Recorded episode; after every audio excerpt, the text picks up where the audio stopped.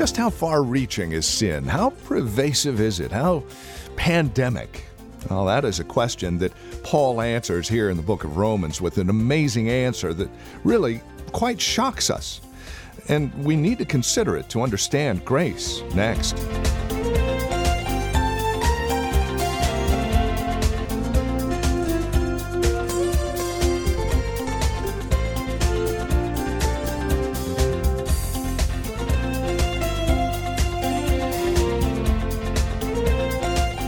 Next time you commit a sin thinking it'll only affect you, if anybody, you need to stop and reconsider just how pervasive sin really is. In fact, the very first sin plunged the whole universe into ruin, and it groans.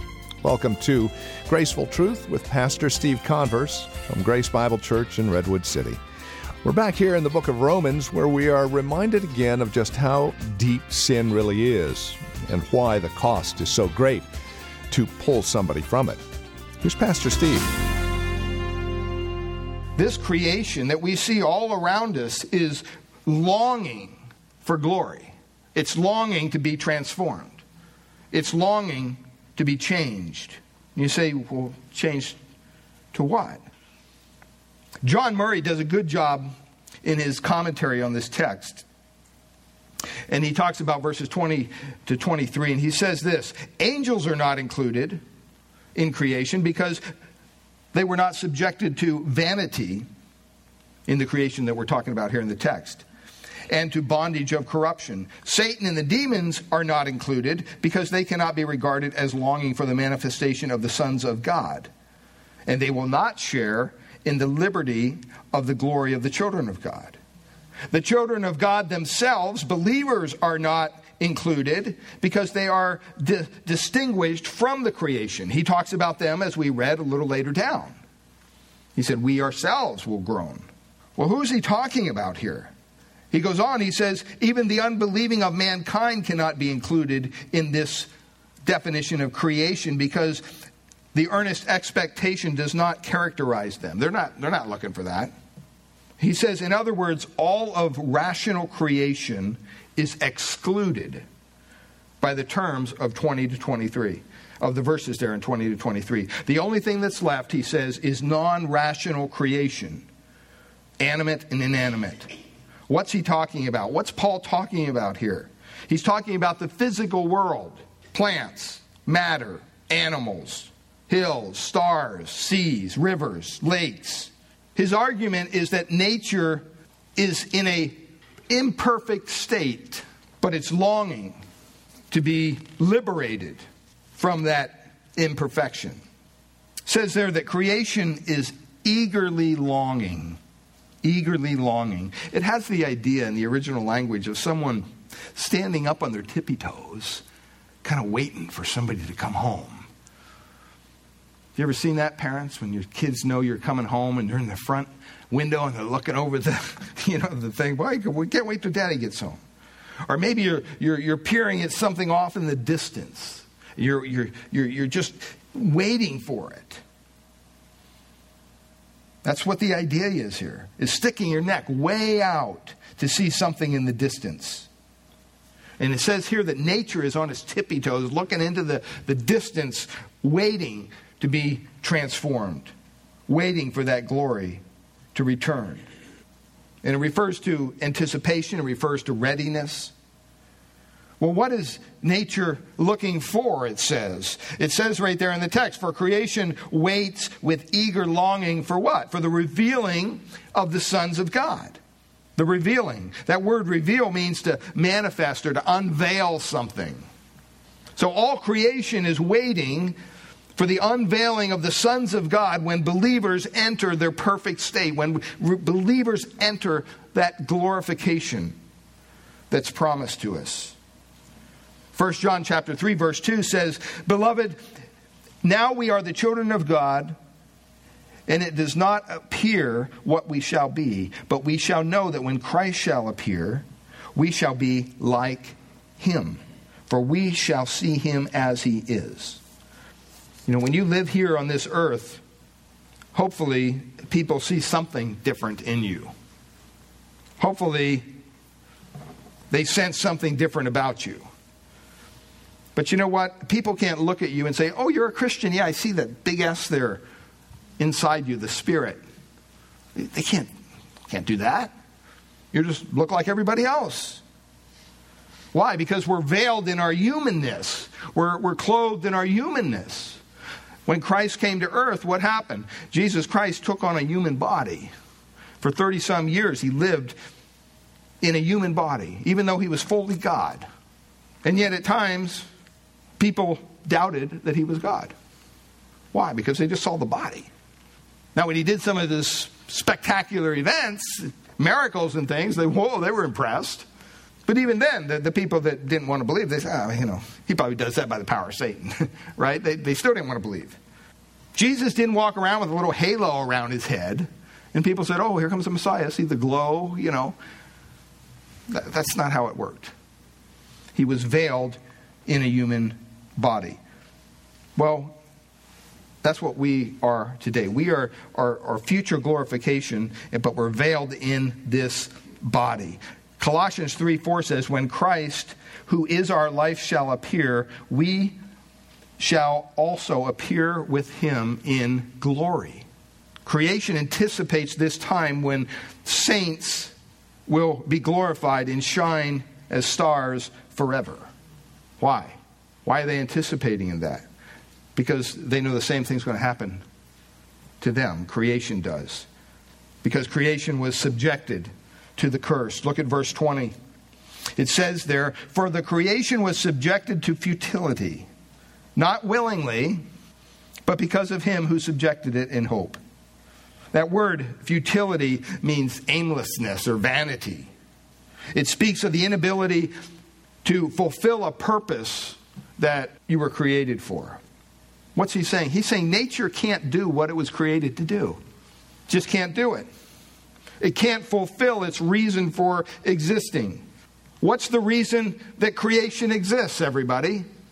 For God's glory, right? Well, right now, it's having a hard time doing that. Now, I get it. You can go up to Yosemite and look at Half Dome and go, wow. And who do you glorify? You glorify God. Can you imagine what this place looked like before the curse? Oh, it'd blow our minds. I mean, we couldn't even contain it.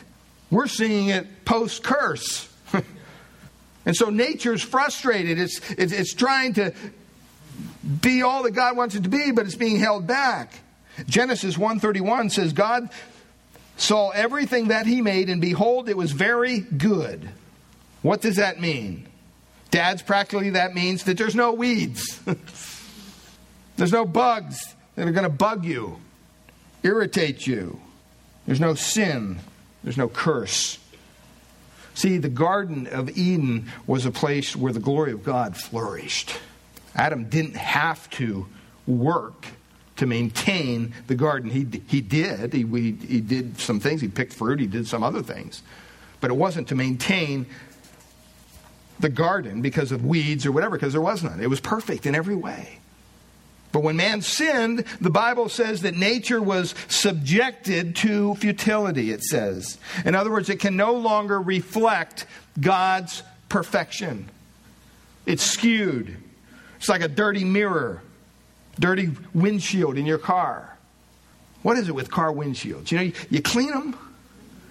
I'm not talking about the outside. I mean, you know, you can do that. But on the inside, you know, I don't know if it's just our car or what, but you know, you clean the inside windshield, you know, and you go a couple days, especially when it's hot. all of a sudden, you see all the stuff, just like a fog, like somebody just. I don't know if it's emoting some kind of fumes from the dashboard or what. But I mean, you can literally play tic tac toe on your windshield. That drives me nuts. I long for the day that, well, we won't have cars and, up there, but yeah, wouldn't it be great? Not to worry about this stuff. But it says here that it, creation was subjected to futility.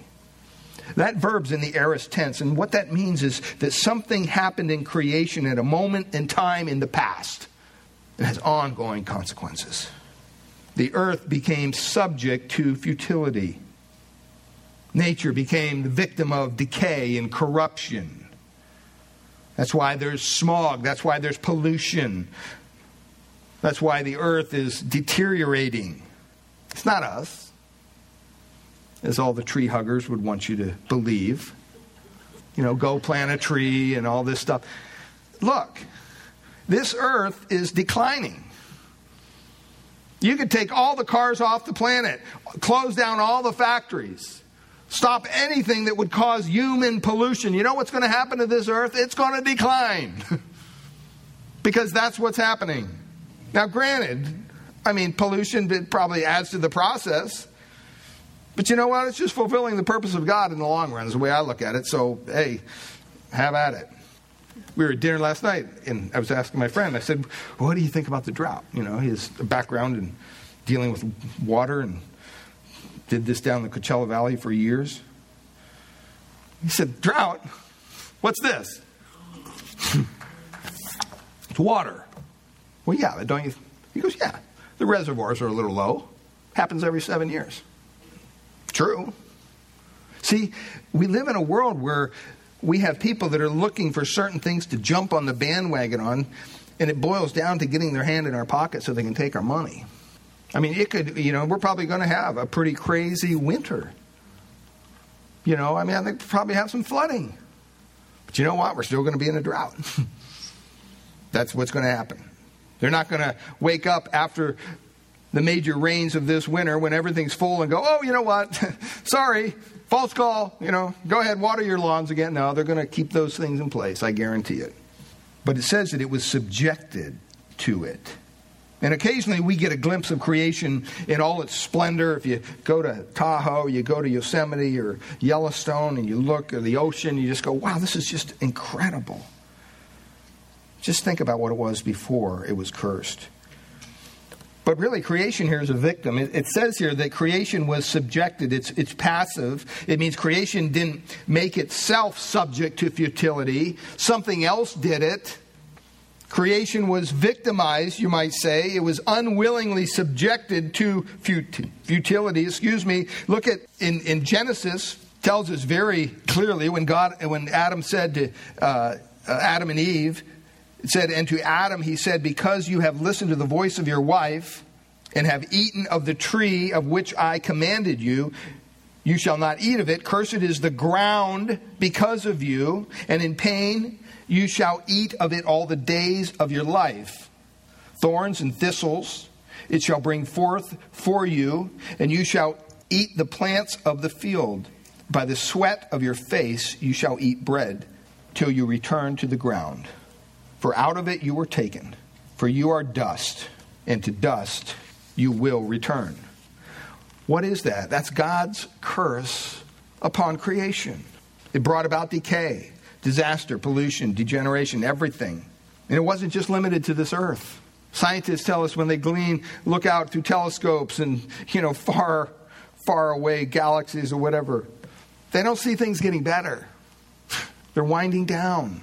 Everything that we experience around us is under this subjection to futility. And I think what God wants us to understand out of this is you know what? This is the tremendous, incredible vast, tremendous, reaching effect of sin. One sin did this. See, we, we want to believe today that when we find ourselves in a sin, well, it's not hurting anybody. It's, you know, it's not really. No. Sin always hurts. It doesn't just pollute one, its ramifications are endless, they just continue. So we see that one man's sin polluted an entire universe. Because man's sin, creation fell. And what Paul is saying is that when man is restored to his glorious state that God has planned for his children, well, guess what? Creation will be restored as well. We read last week, I'm not going to take time, we don't have time this morning, but we led, read the chapter of Revelation 21. And we looked at a place that was uncursed, an eternal glorious domain where, where God is, is there in all his glory, and we will be too. And that's the hope that's spoken of at the end of this verse. Nature's looking for that glorious manifestation of the children of God because that's when it will be freed from the bondage of corruption. Somebody asked me one time, well, how do you know the, the, uh, the theory of the science of evolution is not true? And I said, because the opposite's true. What do you mean? It's not hard to figure out. I asked them what year their car was. 2000, whatever. I'm sure it's in better shape than when you first bought it, right? I mean, it's probably shinier and it runs better. And well, no, it's 10 years old. Why would that? Yeah, exactly. Still didn't get it, but no hope, you know, it's just, uh, whatever. I mean, it's kind of common sense. You know, the universe is not evolving, it's devolving. Everything's falling apart. It's not on an upward trend, it's on a downward trend. It's moving from absolute perfection to total disaster. And us driving a car or running oil in our factories or whatever, or burning coal, is not going to hinder this process. But one day, creation will be restored. It says in verse 21 that the creation itself will be set free from its bondage to corruption and obtain the freedom of the glory of the children of God. That word there, set free, once again, it's a passive word. In other words, creation will be renewed by God. It's not going to renew itself. You hear these people talking about renewable energy, wind, and, and all these things. And you, you talk to somebody who would drive an electric car, and I mean, if the government didn't subsidize these things, they would never make it. Why? Because they're not perfected. They don't, they don't really do what they say they can do. I mean, they've, they've done, gone far away with it. But the idea that you're going to use energy and, and somehow it's not going to affect anything. Where do they make the batteries for these cars? What kind of toxic things do they? I mean, who knows? I mean, you know. And I'm not saying, please understand, I'm not saying we go out and we abuse this creation that God has given us to enjoy. I'm not saying that. I mean, we do our part. You know, guys go home, cut your grass, and, you know, pull the weeds and, you know, do what you have to do. But don't think somehow that's going to bring back the glorious nature of creation before the curse. Well, it says here in verse 21 that creation itself will be set free from its bondage to corruption. Um, 2 Peter chapter 3 describes what will happen. It describes it kind of vividly. You can look at that if you want. 2 Peter chapter 3 in your Bibles, all the way in the back. 2 Peter chapter 3, verse 10 says, But the day of the Lord will come as a thief in the night, and the heavens will pass away with, with a roar, and the heavenly bodies will be burned up and dissolved, and the earth and the works that are done on it will be exposed. Since all these things are thus to be dissolved, what sort of people ought you to live to be in lives of holiness and godliness, waiting for and hastening the coming day of God, because of which the heavens will be set on fire and dissolved, and the heavenly bodies will melt as they burn. But according to his promise, we are waiting for new heavens and a new earth in which righteousness dwells. What I tell the folks when they come around. Hey, will you try, sign my little petition to save the trees? It's like, no, I won't. What do you mean? You, you don't want to save the trees? Not really. I got, I got better things to do with my time. Well, why wouldn't you want to save the tree? Because God's going to burn it all up anyway. Usually they're just going to run to the next house. Everything is going to be burned up, beloved. Colossians chapter 1, verse 15 to 17. Well, in, in 2 Peter there, verse 11, when it says all these things will be dissolved, that word in the original means set loose. In other words, basically, it's just going to let go. I mean, when you stop and you think about molecules and atoms and all that stuff and these things flying around in there, who's holding all that stuff together?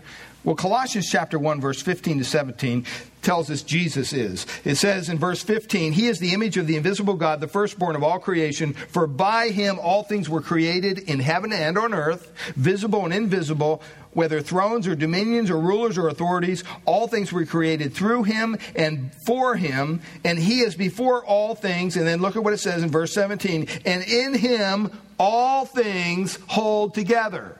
So one day, Jesus is going to get the nod from his dad let her go, son. Okay. and he's going to let it go. And everything is just going to come apart. We're not going to need a nuclear weapon for this. God's going to take care of it. I'm sure that He will figure it out. And so the creation will be restored, but also we will be restored. When nature is freed and it will be delivered into the glorious liberty, look at what it says there, of the children of God. The freedom of the glory of the children of God. I mean, one day, beloved, we won't have to deal with this body that we know. Paul says in 1 Corinthians chapter 15 verse 50, he says, I tell you this, brothers, flesh and blood cannot inherit the kingdom of God. That's why when we talked about this body is keeping us from glory, we can't enter glory with this body. We have to leave this body behind. That's why to be absent from the body is to be what? Present with the Lord.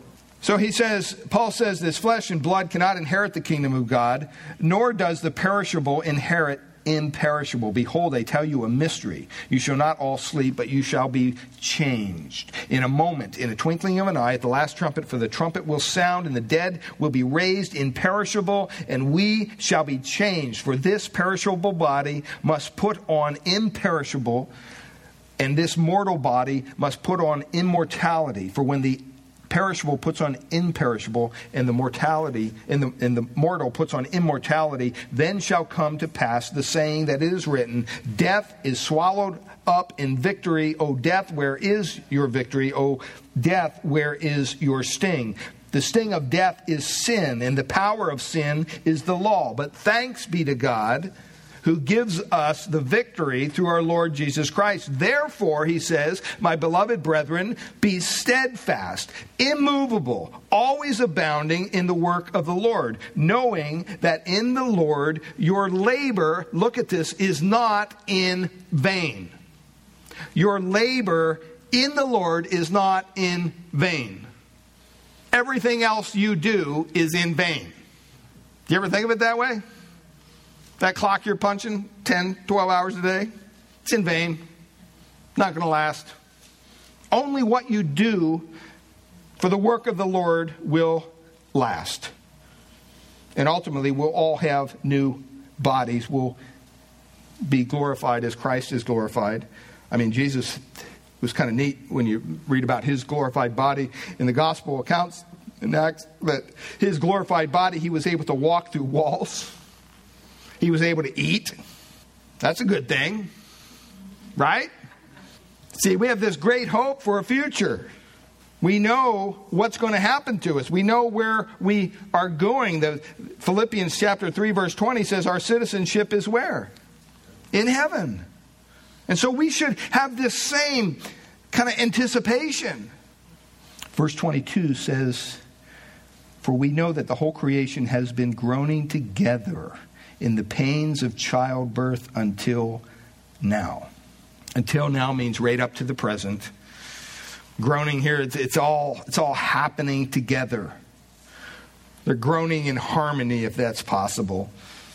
I think what I want you to see out of this is the next time you try to justify your own sin, think if you had committed the first sin, what the implications would have been.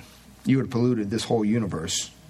One commentator writes this As the leprosy not only defiled the man who was infected with it, but also the house he inhabited.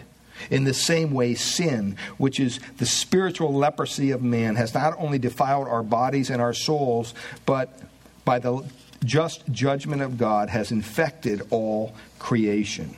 The good thing is they're in the pains of childbirth. You mothers who have gone through this and experience know what it's like. But I don't think any of you who have a child and have gone through the pain of childbirth would say, ah, you know what, this wasn't worth it. No, you, you, you, you coddle that baby and you, wow, you're filled with joy. You're just overwhelmed with God's blessing because of this new life that God has given to your family, even though it was painful going through the process. And the idea here is that, you know what? The pain is worth it. It's not futile, it's not hopeless, because something good happens in the end that ultimately God's glory will take place. God does prevail in the end through His Son, the Lord Jesus Christ. Our series is simply entitled Three Groans for Glory. Well, it is our prayer here at Graceful Truth that God would reveal His grace to your hearts through the teaching of His Word each week. We trust you're currently involved in a Bible teaching church in your area. If not, we'd love to have you come and visit us here at Grace Bible Church in Redwood City. We meet each Sunday morning for our praise and worship service at 10 a.m. We offer nursery care and Sunday school classes for our children up to grade 5. If you'd like to encourage us here at Graceful Truth, please give us a call at Grace Bible Church here in Redwood City. This is our phone number 650 366 9923. Again, that's 650 366 9923. Or you can visit us on the web at gracefultruth.org. Uh, we've got a lot of resource materials available there, more information about who we are. And if you need a map to uh, visit us at Grace Bible Church, that's there as well. Again, gracefultruth.org. And would you please drop us an email? Let us know you paid us a visit when you stop by. Again, gracefultruth.org. Or give us a call at 650 366 9923. Again, that's 650 366 9923. We thank you for joining us today and trust we'll see you again next week at this same time for another broadcast of Graceful Truth.